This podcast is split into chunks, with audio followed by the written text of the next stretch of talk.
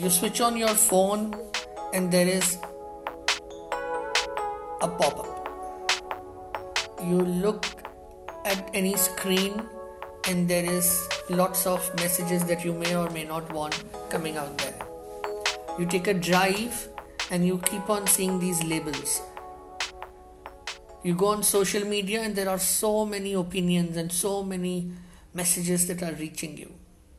In this maze of an ever present media and so many media messages, how does one navigate their life and ensure that they are not negatively impacted by the media that surrounds them?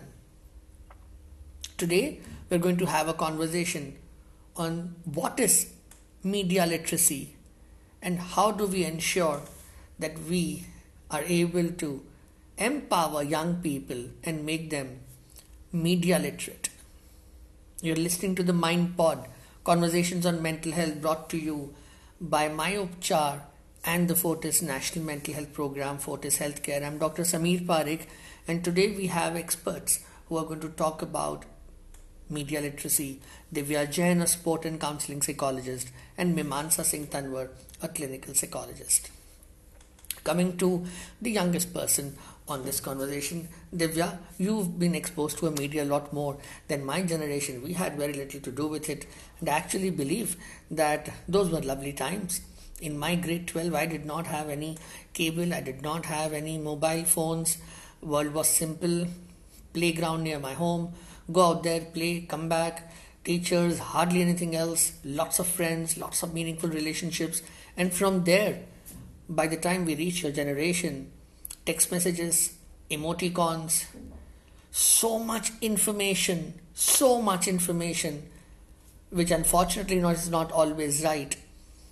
And the same information which was used for generations to give the right information and impetus to the world, today one struggles between fact and fiction and myth and stereotype. What does one do? First of all, let me clarify I still come from the generation of libraries, uh, not of uh, online search engines. Right? Uh, but I do wonder that had I been in 11th, 12th grade when I had access to these cell phones and all of these social media websites, I don't know how I would have passed my 12th grade. And hats off to children who are able to do that because you're just constantly bombarded by so much information and it is made to look so attractive. It is designed in a way that it makes you want to reach out to your phone again and again. It makes you dependent on it in certain ways. All your modes of communication, even homework now, is is focused on that. Uh, the dependence that we have on screens, the fact that people don't go out to play anymore. You can play tennis with a video control remote rather than actually going out there and on the ground. Once I was having this very interesting conversation with your daughter uh, some time back, and she was telling me that how many hours of uh, mobile phone usage you have, and in that how much is um, social media. And well, it was a lot. But my thought here is not merely about what you do. I want to flip it and ask you that as a parent of a child uh, just about getting into pre adolescence, you see that how much children, and like Divya was saying, are already so much accustomed to, used to, almost in a way that it's life for them when it comes to um, gadgets. I mean, especially mobile phones and internet through whether it is laptops or whether it is on OTT. So, here, help us understand from the parent's vantage point of what you see and why media literacy becomes this important. Well, if we were born in the age of cycles and libraries, they are born in the age where cell phones are there from the time that they're born. So for them, of course, it, it becomes a very natural skill to operate in. And uh, for children, for that matter, it's, it's something which is part of their day to day life. And for that matter, even for us, I mean, so many years down the line when we are operating now cell phones and we are so dependent on so for information for connection and so many other things. It's not merely just about two things now. It's about so many other aspects that we look at entertainment connecting. And we as adults are depending on it and using it. So even children do. So is the answer that we should stop children using media gadgets all of these things? No. But what we need to really give them is how can they develop certain skill to critically analyze, think of how they can use it, which means we need to start early. If children are using phone as young as six years, five years, and that's what when we are giving them because we want to feed them, we want to uh, distract them while we are busy, and we are doing this as adult, as parents, we are doing this. So we need to also be mindful of how to give them the right information, which means what is it that they can go on, when is it that they need to come to a parent, for what they can see, what they should not be seeing, the safety measures, the name should not be shared, the password should not be shared. All of these controls a parent need to have when they are young. As you go forward and a teenage and pre-adolescent age, it becomes more about critical analysis and teaching moments where you and your child needs to have some meaningful conversations around what you see on a day-to-day basis about information, about movies, stories, whatever that you get from media. Yes, I mean, it goes without saying, I think as early as we can, we should uh, make sure that children are aware about privacy and safety when it comes to their interface with internet and media. And I think it's important that more and more schools and parents take this initiative and constantly and consistently talk about the need of privacy and safety. Coming to the other side of media literacy, but to you, Divya, so many messages come one wouldn't know the why, one wouldn't know the what, one wouldn't know fact and fiction. There are so many aspects.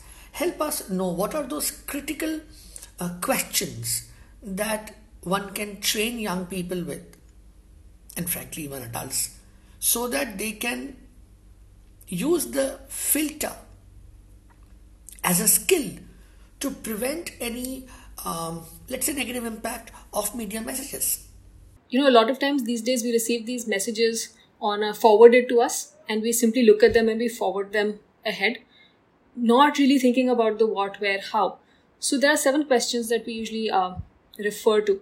The first one is who has produced or paid for this message? What is the source of this message? The memes that we're receiving that day? What is who's actually producing and funding those that are actually coming through the second question is what is the purpose of this message? The person who's making it, why are they spending so much effort and energy into sharing that message with us? So, what do they want us to believe? How do they want to influence our actions?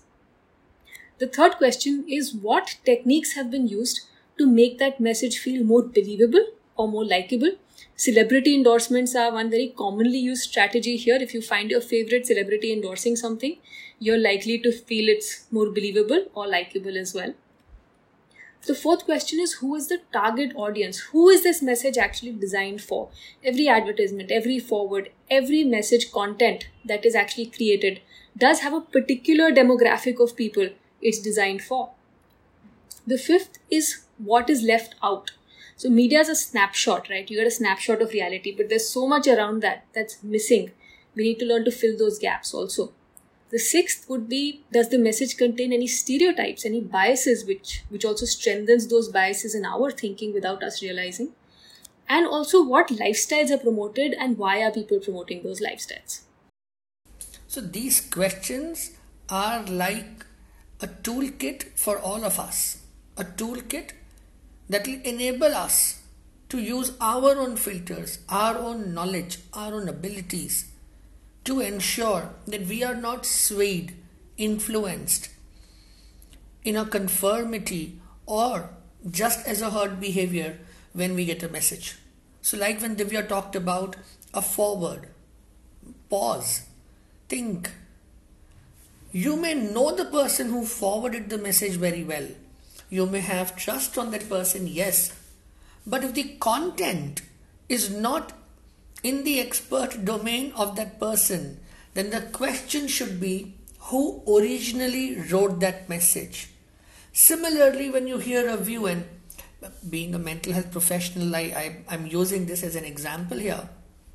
let's say you get a message that all medications do this, oh mental health, something related to it. Now you ask yourself, the person who's writing this, the original writer or author or creator of this message, is that person having the expertise to talk about it or not?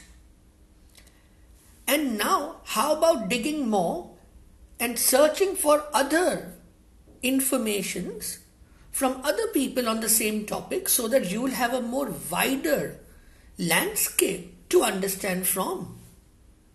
And yes, if somebody is trying to force a lifestyle on you, and I have, I just don't like this word, so I use this as an example. You, keep on getting these um, pop-ups or these things happening in conversation that this particular show is a binge-worthy show. There is nothing binge-worthy. How can something be binge-worthy? Binge in itself is pathological. So the moment you keep on talking about, let's say, binge-worthy, binge-worthy, and you see young people talking, I saw all those eight episodes in one day or overnight. Eight episodes were about seven to eight hours. Why would you watch it? over a day and why can't you watch it over a week or three or four days? But because it's almost become a norm, a perceived norm, that you should see them together because it's so worthy, this is what happens. And what is the reason? You're spending more hours on your couch. You are reducing your physical movements. You are missing out on probably something else that you were going to do at that time, especially social engagement. Look at these aspects. So, yes, those questions that Divya talked about, all of us need to probably write them near us, especially when we have media interface, and keep asking those questions again and again. And for schools listening here, have conversations on media literacy. You have children for so many years with you Make sure that you keep on asking these questions so that children, almost like a default mode, ask these questions when they see something and they won't be swayed. This may be my favorite player, but if my favorite player is endorsing a product and does not have the expertise to talk about it, I will not take it on face value. That is media literacy. From there, moving on to the other aspect, once you were talking about privacy, then we have talked about these seven critical questions. One more aspect of media literacy I want to uh, bring in here, which is this entire aspect of conformity. So, if I am a young person and I have I am on a social media platform, and my friends have a few hundred followers and I have a less, or my friends are doing something, or I see some uh, so-called influencer doing something which makes me feel I'll also do this because this individual is doing this. Or, for example, why am I not liked enough? This pressure that happens, how would media literacy help in this and what can be done? Well, there is no doubt about the fact that the comparisons, the aspect of likability, desirability that social media induces because we are seeing so much around us it certainly makes us lose our own or even question sometimes our own sense of individuality, brings in a lot more doubt whether what I am thinking is actually likable or not likable, even though you may be right, but is it likable? And some of these elements make us act- step away from that uh, self confidence and that sense of uniqueness that we all need to maintain within our own selves. Our self belief that continues to change slowly and steadily.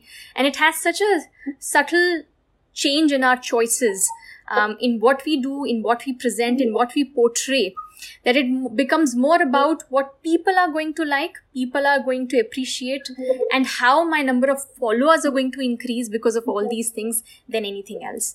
And that's when it becomes more important to us. And this is where every decrease and increase in the followers also begins to impact us.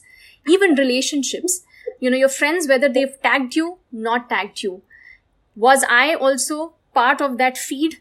A number of pictures that I have adolescent teenagers think to that level and begin to uh, define their relationships over there and this is where media literacy comes in where we also need to understand what are relationships and in fact, I would also add the element of we need to learn emotional management skills along with media literacy because we tend to also put in a lot of our emotions into what we put out there.